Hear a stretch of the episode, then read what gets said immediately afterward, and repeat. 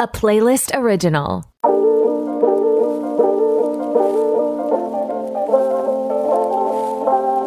Welcome to the Yoga Big Sisters podcast, where you learn and unlearn what you know about yoga. That's Sheena Bagshaw. And that's Zaakiyah Bhikha. In this podcast, we're going to be helping you get through any of life's challenges with yogic philosophy and answering any of your burning questions about yoga. Let's get ready to dive deep into the episode. Hi, Zaki. Hi, Sheens. How are you? Good. Yeah.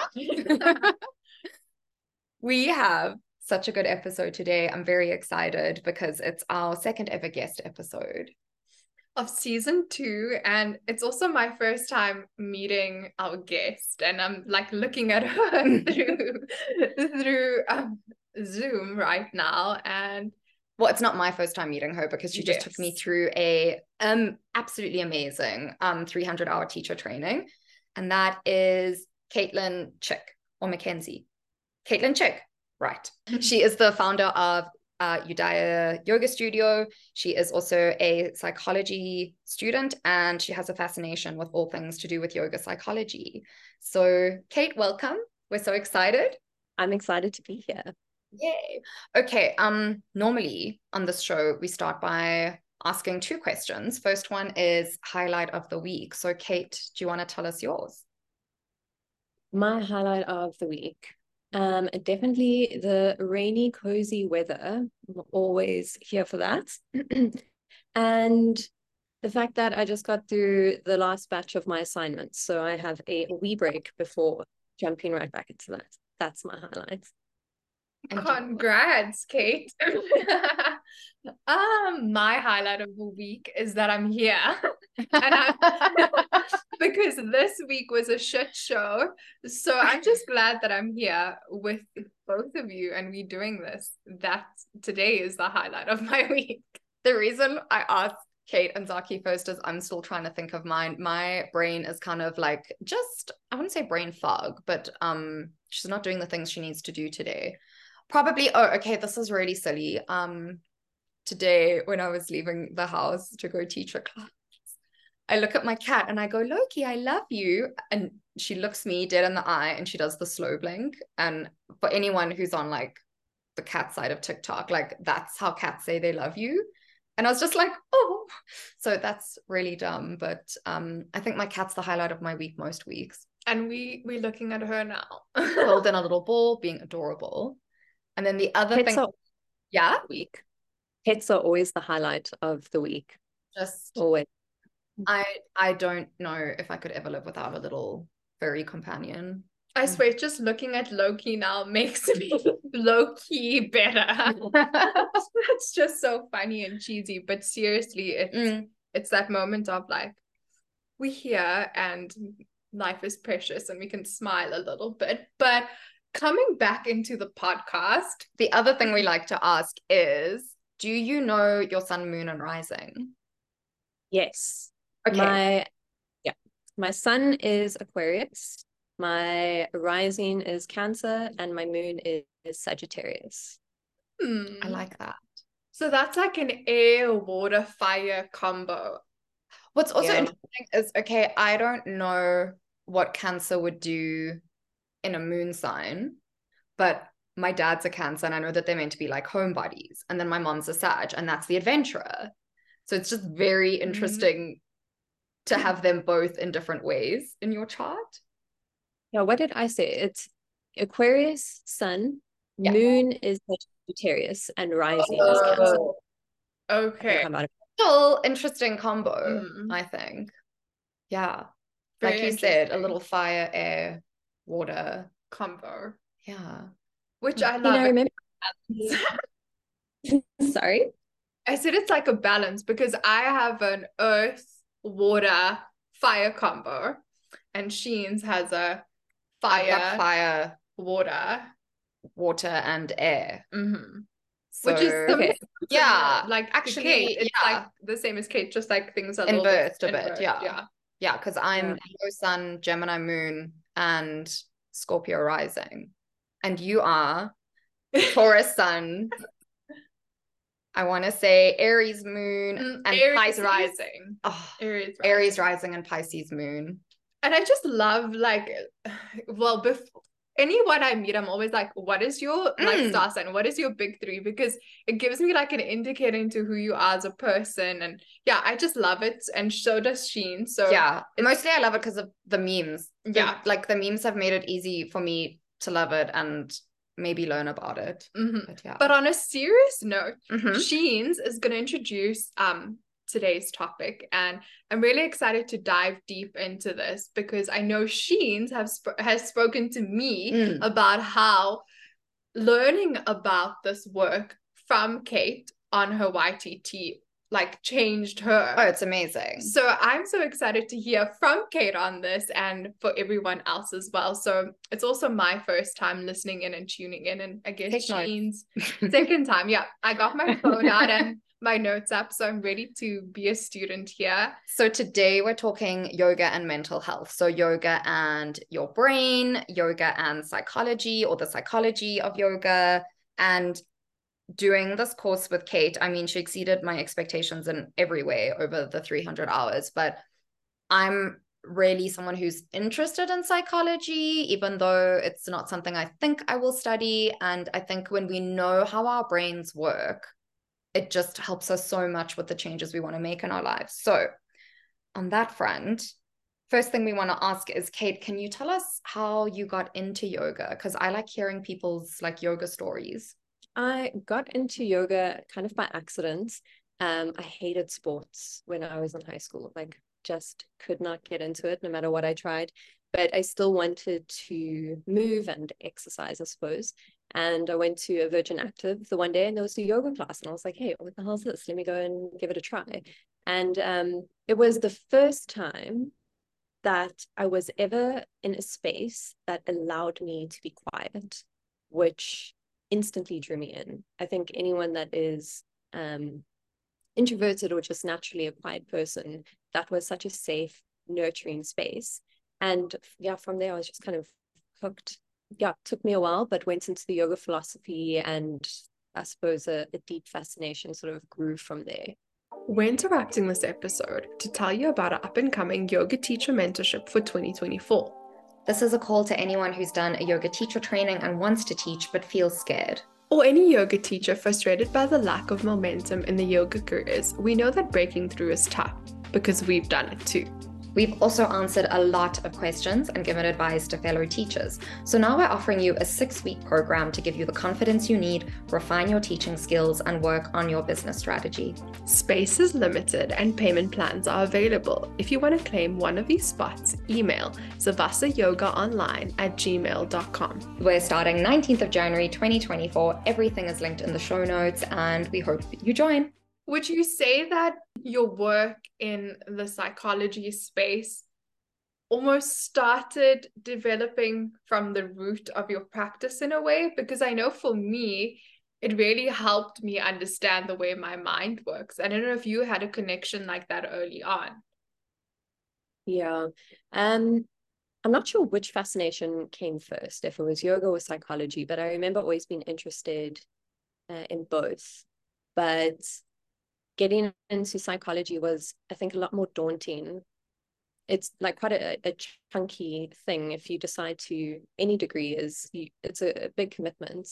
Um, and I think one thing just sort of led into the other, especially like delving into the philosophy it made me want to learn more about psychology and learning about psychology also made me want to learn more about the philosophy in yoga especially when i started seeing those connections so i think that they both kind of fed each other actually Okay. Beautiful. And I love that you said it took a while to get into the philosophy because I think for a lot of people it does take a while mm-hmm. because for a lot of us like the entry point to yoga is the physical. is, is physical or asana. Um, for some people it's meditation, which I think is great. But you know, I I think there's been the longer I've done yoga, the more I've seen that there's a judgment for people who aren't like instantly into the philosophy and are there for like the activity, like like the physical activity portion of it, you know, which I remember one of my other teachers saying, like, you can't judge someone for how they come to yoga.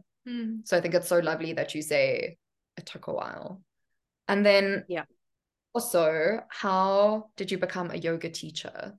Yeah, so I started doing yoga when I was about 16. That was when I, I fell into it at the gym and um, just sort of self-taught up until late teens. Um, and the one day, I can't remember how I found it or where I was, but I just saw an ad for a yoga teacher training and I was like, that sounds like the best thing.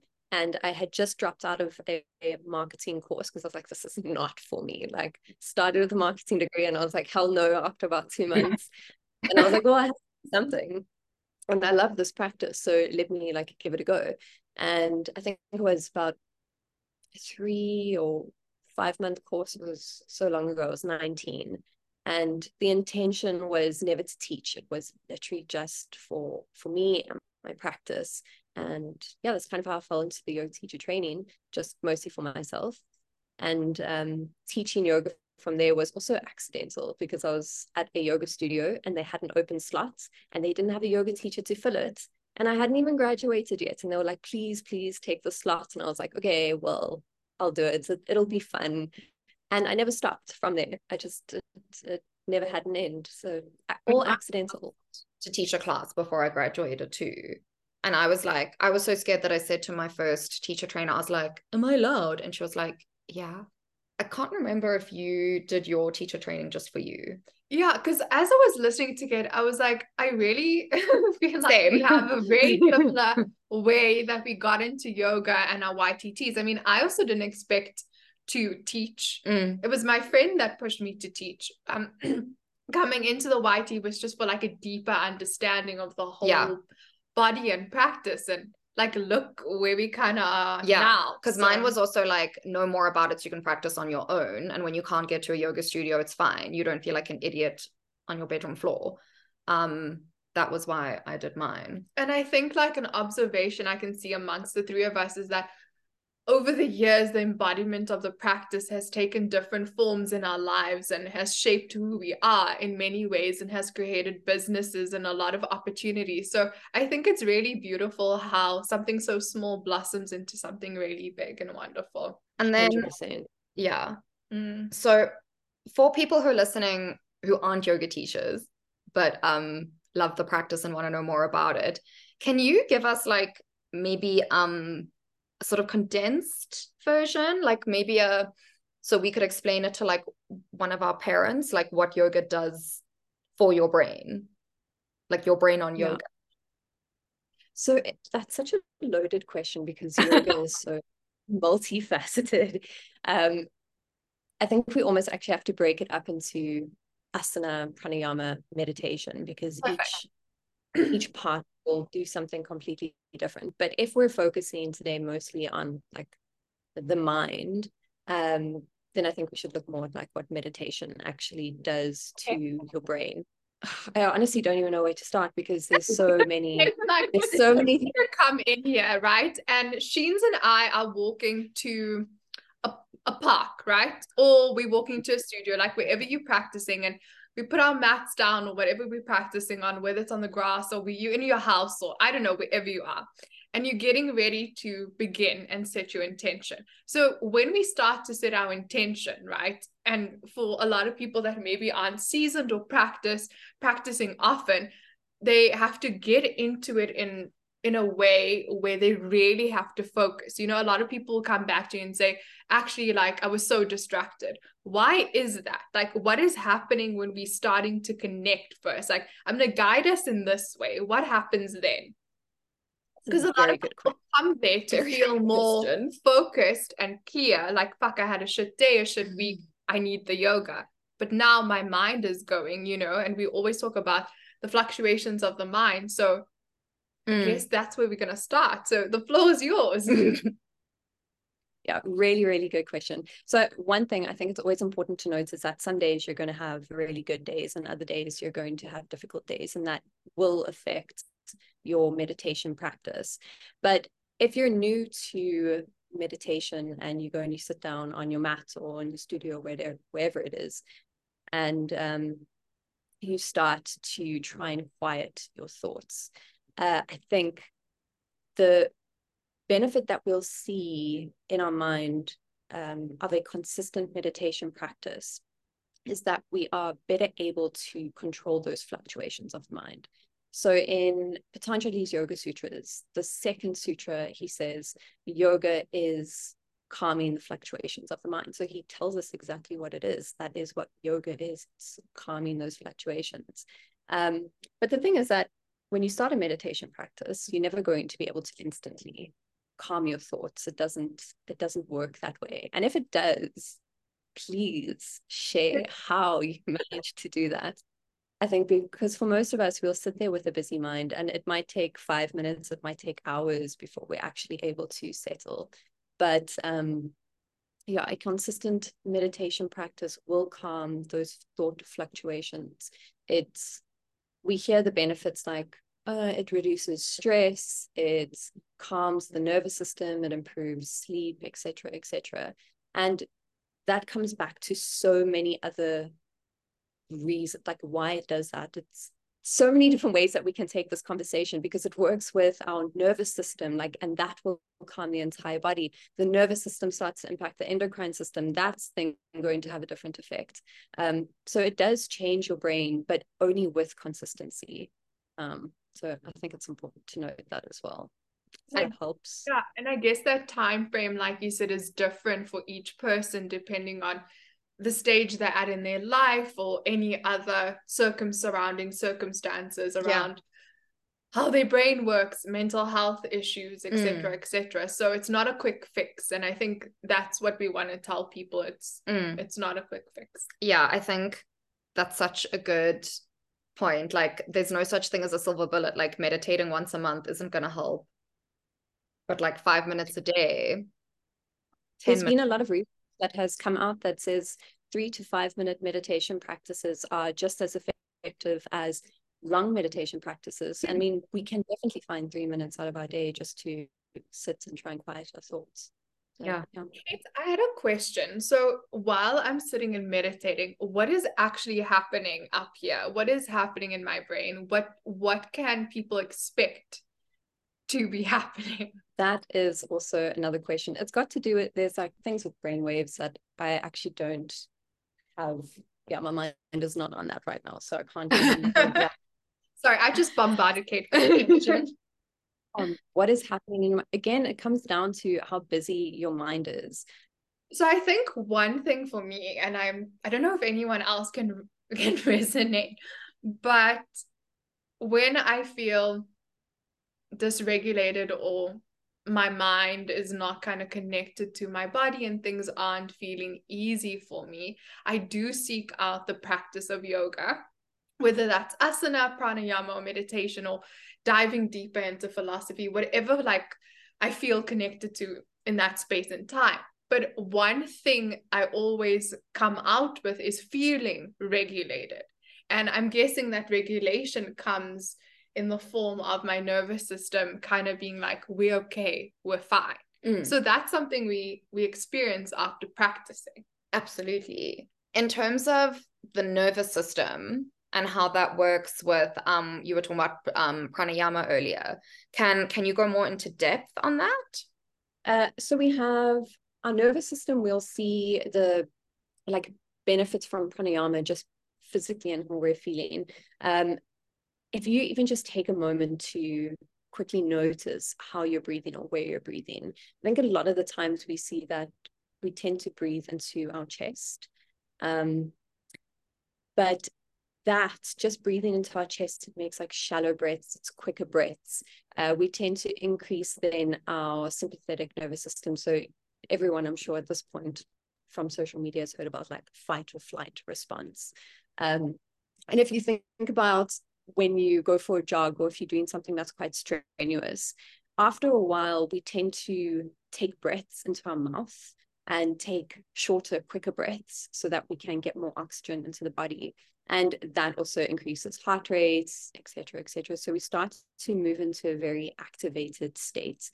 But with pranayama, when we are doing relaxing breaths, especially when we're breathing into the belly or using the diaphragm to actually breathe, this is then telling your body, your nervous system that you are in a safe space, that you can calm down. It's physically altering your body. It's bringing you into a rested and more digested uh, space. So, in essence, that's what pranayama is doing, or at least softer versions of pranayama, like alternate nostril breathing, deep, deep belly breathing, stuff like that. And then, like you mentioned, softer versions. So, like, just for anyone listening, like your active pranayama would be like, I think of Ujjayi breath, heating breath or victorious yeah. straight away. And then, yeah, Kapalabhati. Kapalabhati, yes. So that would also be a heating activating breath i think it's also uh, we see like a lot of people talk about benefits of pranayama or just like breathing um any sort of breathing techniques but if you have like anxiety for example kapalabhati is probably not going to be very useful to you um the same is true if you are a very calm person if you're already rested doing alternate nostril breathing is not going to give you the energy that you might need to tackle a new task. So when we look at breathing techniques, it's also important to look at what we actually need from those techniques, um, not just simply to do them for the sake of doing them. That I think sense. that's so important because like very seldom do people say, you know, we're going to do this breath and it helps with X, Y, Z. But they very seldom say, like I don't think I've ever listened to um an alternate nostril breathing tutorial online where somebody said, mm. and if you're already chill as fuck, like maybe this isn't the one for you. Don't do it. and I think that's so important because when you're practicing with someone, or if you watching a YouTube video or listening to an audio and they're telling you what to do, I think we forget that we have agency to actually say, not today. Mm. Because knowing yourself, and like Cait said, I'm feeling a little bit calm. I don't maybe need to do this is so important because I think we just think that the teacher or the prescriber or wherever we kind of learning from in the moment is telling us this is good for us. And I think it comes with really knowing where you at, your circumstances, and all the sort of little bits we spoke about in the beginning. And I think that's important. We we say yes, but are we consenting to the right things for our body? And it's the same thing when we're moving through asana. Like, mm. you this know, pose is not for me today. Yeah, you know. And I think that's something we forget. Yeah, something that fascinated me in the course was you found these like amazing links between yogic philosophy and like western psychology and and the way you taught those overlaps to me was just fascinating because I, for a long time, have seen stuff, and uh, there, there's so many examples, but I don't want to go into them right now because I will get sidetracked and go on a rambling tangent. Like, there's so many examples of things we see being taught or in the media where if you do study yoga, you go, okay, but that's just repackaged yoga. Mm. Or where like a new study comes out and they're like, this amazing news. And you're like, but that's what the yogis have been it's, telling you guys. It's, it's so funny because a couple of weeks ago, I was coming into Sheena's house and I looked across the road and I seen this bowl. Mm. And I asked Sheens, what is it? Uh, what is the name? I, I don't know what the name is. But the sign said, um, like maybe healing yeah body movement and I was like, Sheens, what the hell is that? And I was like, I don't know what Mrs. Over the Road teaches. She can teach whatever she wants. But um, I remember when the first when the sign first went up and I Googled it, I looked at it and I thought, okay, so restorative yoga by another name. Cool. Um, but the other thing I noticed is very often in studies, they're like, um, the one that comes to mind isn't actually yogic right now, but just how there's so many studies saying things where it's like, yes, obviously that's good for us. And then the things where the study comes out and it's like, okay, so yeah, that's that's what Patanjali's Yoga Sutra says. And um the one example that comes to mind for me right now is you spoke about neural pathways during our teacher training. Um oh, yeah. if you remember what, yeah, do you want to expand on that? Yeah, I remember we were speaking about um, neural pathways, and I basically I said that ancient yogis kind of conceptualized this same thing with um, this idea of samskaras.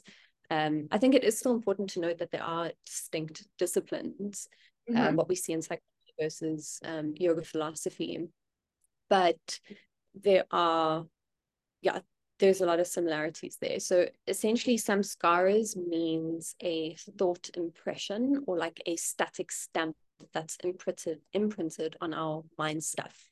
Um, so Patanjali speaks about like vrittis, the fluctuations of this mind stuff, basically thoughts. Um, and that can also be sort of as like a force or an urge. So anything that's sort of like an imprinted thought that we have. And according to the yoga system, there are five kinds of these mental activities or these vrittis. So we have true cognition, we have false cognition, imagination, sleep, and memory. So this is what essentially samskaras are. They are these thought impressions. And when we link this now to Western psychology, we can see similarities in like neural pathways um, to explain what our neural pathways are.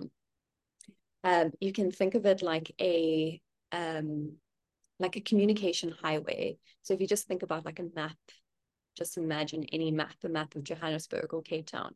Picture that as your mind and all of the roads that connect to every shopping center, every home, every school. Those are the connections between your thoughts. And um, so these are essentially our neural pathways. We all have this map of our brain that our, each thought is going to lead to another thought. Um, so just like the roads and the highways can help you get from one place to another, the neural pathways are essentially special routes that your brain takes information to travel to another part of your brain. And these pathways, they help you to think, to see, to basically do everything. And the same is sort of true for our samskaras. So again, there it is slightly different, where one is rooted in a lot of philosophy, the other is backed by a lot of science, but they kind of do the same thing. Mm, just I love the map analogy because I think it's like, you know, we've all had to follow Google Maps. Some listeners may be like me and be old enough that they had to tell their mom where to turn right on a paper map. But it's such a good mm. way to think of like, okay well if you keep telling keep telling yourself to turn right and not get out of bed early then you'll keep running late when you need to get to work and be anxious when you're driving in your car on the highway because that's what I do like at least once a week. But if we're like sitting on at the stop street and being like, okay, mm-hmm. what are the consequences of turning right and left? I can turn left and be on time without being anxious. I yeah. wish it was that easy in the mornings, but but sometimes it's not. Sometimes we're still sitting at the stop street for a longer time before we decide where to move. And I guess that's part of the journey of reprogramming our minds and why we also come to yoga. Mm-hmm. Well, that is the the thing. It's it's coming back to reprogramming your mind, or um, I'll forget the word, but basically it's reprogramming your mind. But what's happening with these samskaras or um, these imprinted thoughts is that when one of these mental activities stop, so like one of the true cognition, false cognition, imagination, sleep, or memory, when one of those stops, it doesn't completely disappear. So it leaves like a kind of residual or potential in your mind. And then these potentials, this residue is essentially the samskara. And from that, we it continues to influence our thoughts, our behaviors. So if someone cuts us off when we're driving, we might have this instant reaction of rage or anger or fear. And if we don't process that properly, it might linger. It's going to leave a little residue behind that will influence the rest of our day. Like you just woke up on the wrong side of the bed today and now everything is making you angry.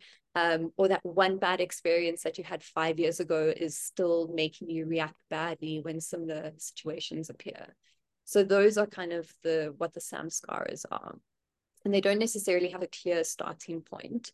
They can be endless and it is also conscious and unconscious. So it's really difficult to, you know, find them and deal with them.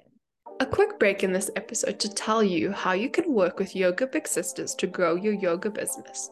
Whether you've just emerged and sprouted as a yoga teacher or you've been teaching and nourishing those skills for a while, we want to help you bloom and thrive. Presenting our Yoga Teacher Mentorship, a 30 hour program to take you to the next level through asana labs, philosophy, and specialist workshops, and a session to plan or refine your dream yoga business. Everything is online, so you can join from anywhere and payment plans are available. Spaces are limited, and if you want to jump on this life changing opportunity, email savasayogaonline at gmail.com so we can chat. We'd love to be on your team. Um, but yeah, meditation can help with that. Yoga helps with that, yoga philosophy. Yeah. Especially, I, I mean, something Zaki and I say almost every episode is Svadhyaya. So self study or self inquiry. And I think for me, that turning inwards and like you said at the beginning it was the first time you were allowed to be quiet you can actually like listen to yourself and go oh maybe i don't want to be the person who does that when someone cuts me off in traffic. Um yeah. I was that person today. Yeah, yeah. but i also think it's so tough to acknowledge that part of you and find stillness mm. for people that maybe aren't as in tuned as others to themselves and to really deep inquiry. Mm. a lot a lot of the times it can be scary and i think that's why sometimes a lot of people prefer the asana versus the meditation because that's when they really mm. have to deal with deep rooted things and where those samskaras or little imprints feed into their mind and they're like oh no i don't want to tap into that the emotional avoidance, for example. I don't know. I'm just coming up with things that might make sense here. No, absolutely. And I think maybe this is a good time to start discussing um, less of sort of how things function and the abstract parts of yoga philosophy and ask do you have any practical tips for somebody who wants to start using any yoga practices for their mental health? Um yeah i think considering that we are speaking about like mind things today, I think um, a really helpful tool to do or to use when it comes to yoga, especially with meditation, mindfulness, is specifically to be curious. Um, and we can link that back to like you know, going to those samskaras, it's also like, okay, well, we all have these thought impressions, but what on earth am I supposed to do with them, especially if they're unconscious? And um, when it comes to being curious, we are bringing ourselves into the present moment. So we have, when we're curious, we're like actively, we're there, we're asking questions, we want to know more. Um, there's a study that's called A Wandering Mind is a Unhappy Mind. And it's a very short study, um, but they, I think, I can't remember how many people they had in the study, but they called them several times a day to like ask what they were thinking about. Um, were they thinking about things while they were doing other things? And were those thoughts of the past, the future, the present, like what were they actually thinking of? And um, if their thought patterns, if what they were thinking of while doing other things made them happier.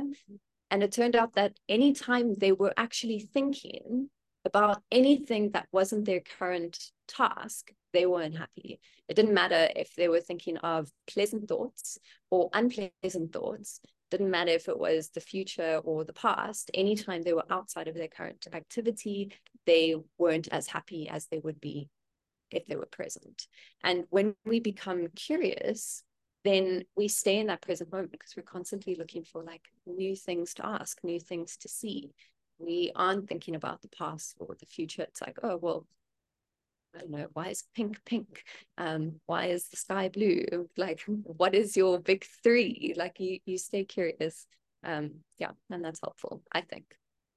I think I think that's like the best answer there could be to that question and because it's so simple. It's so simple. Anybody can do it. And also, like, how many times have we seen those things that are like, meditate for this long and do your gratitude journaling and don't drink coffee on an empty stomach and those things are all like useful and help and helpful but like being curious and staying curious and open so you're in the present moment instead of projecting or going backwards like that and it's something accessible so, to yes. everyone and i think that's the beauty of it i think when we package mental health and Mm. just trying to go on this journey. It's a very capitalist view of you have to have a psychologist, go to do this, get it like, you know, Subscribe to so that app. It's like, you know, it's always something you have to buy. But when what what I mean, what we know from yoga is that it always starts with you inside. And it's almost like you're your own therapist to work through things in a way. Um, and I think that's a very simple, accessible tool for that anyone can access. Mm. And I think that's like what's so beautiful, what Cait shared. Yeah. And also, okay, I'm just thumb sucking this out of distant memory. As Zaki said that, I was like, you know, she's so right. Um, because with capitalism, I did years ago, um, the Yale course, um, the science of happiness or the science of well-being. I can't remember the title, but it's um Laurie DeSantos is the professor behind it, and she's amazing. And she quotes the study, right, where they I will try find it to put it in the show Show notes notes. resources, but basically what is that? Oh no, it's a bird. Okay, whew, sorry. Um, um speaking of being present. So basically if people like like we all assume that they're things that will make us happy, like success or having a certain type of partnership in our lives or making a certain amount of money. And just going into the money one, they looked at it and people don't actually need to make that much money to be happy. In fact, there's a point where if you make over a certain amount, and I don't want to misquote it, but like then you're unhappy. So like too little money, obviously life's a struggle. Too much money, the struggle becomes different, but you feel empty. And I think that just like mirrors what you said about like the consumptive nature Mhm. of like what we think wellness is right now. Yeah, it's like finding that sweet spot of what wellness truly is. And I think from what Cait says, like it really just truly comes back to point, come back to self and Be curious. be curious. And it's the svadhyaya in it all. Yeah. Cait, is there anything you want to mention or or share with our audience? Because um you've answered all of the questions we sent you and then some. No, I don't actually. Yeah, we really don't. Just yoga's cool. Um, That's the best that's that's pretty much it. end an episode ever. Yoga is cool. Um Yeah. Zaki, do you have anything? Because I think what you just said is a great point to leave on. Very often we'll be talking and Zaki will say something and I'm like, well, I can't top that. So, so I think it's time to wrap this up. I think that I think we're good. I think that this is like a sweet spot. And I think taking from what Cait said is really just be curious. And again, it starts with you. So Cait, thank you so much for your time, for coming and um, answering our questions. Um, Anytime. it has been so, so lovely. Um, if you guys are interested in knowing more about Cait, you can look at um, her Instagram. That is Yoga Cait, C A I T, and then Mhm. Udaya Yoga. and everything will be tagged in the show notes Yeah. so you can get So to if I know said Cait. something wrong, we correct it later. Yes, and you can get to know Cait there, dive a bit deeper. And if there's any inquiries that you want to go further into with her, please reach out to her. She offers amazing courses if you want to dive deeper. Oh, and also, if you want to get into meditation, there's a 6:30 a.m. South African time. I don't know, is that Central African time? Um, meditation every Thursday morning on Zoom. It's so great. I love it It's when someone free. cancels. Yeah, it's it's for free. And also, like, I love it when my Thursday morning people cancel because I can join, in. and I'm like, woo. I'm gonna I'm gonna try. I'm gonna I'm gonna so I'm gonna join in on that. And I think, you know, after listening to this episode, if you've never meditated before, and after listening to Cait and our conversation about what it's about and what happens in the brain, I think this is a great resource that Mhm. Cait is offering to the community. So take it and be curious. So I think that's gonna be it from us today. And yeah, Cait, thank you so much for coming forward and being with us. It's Thank been you great. so, so much. Um, we love you guys. Bye. Bye. Bye.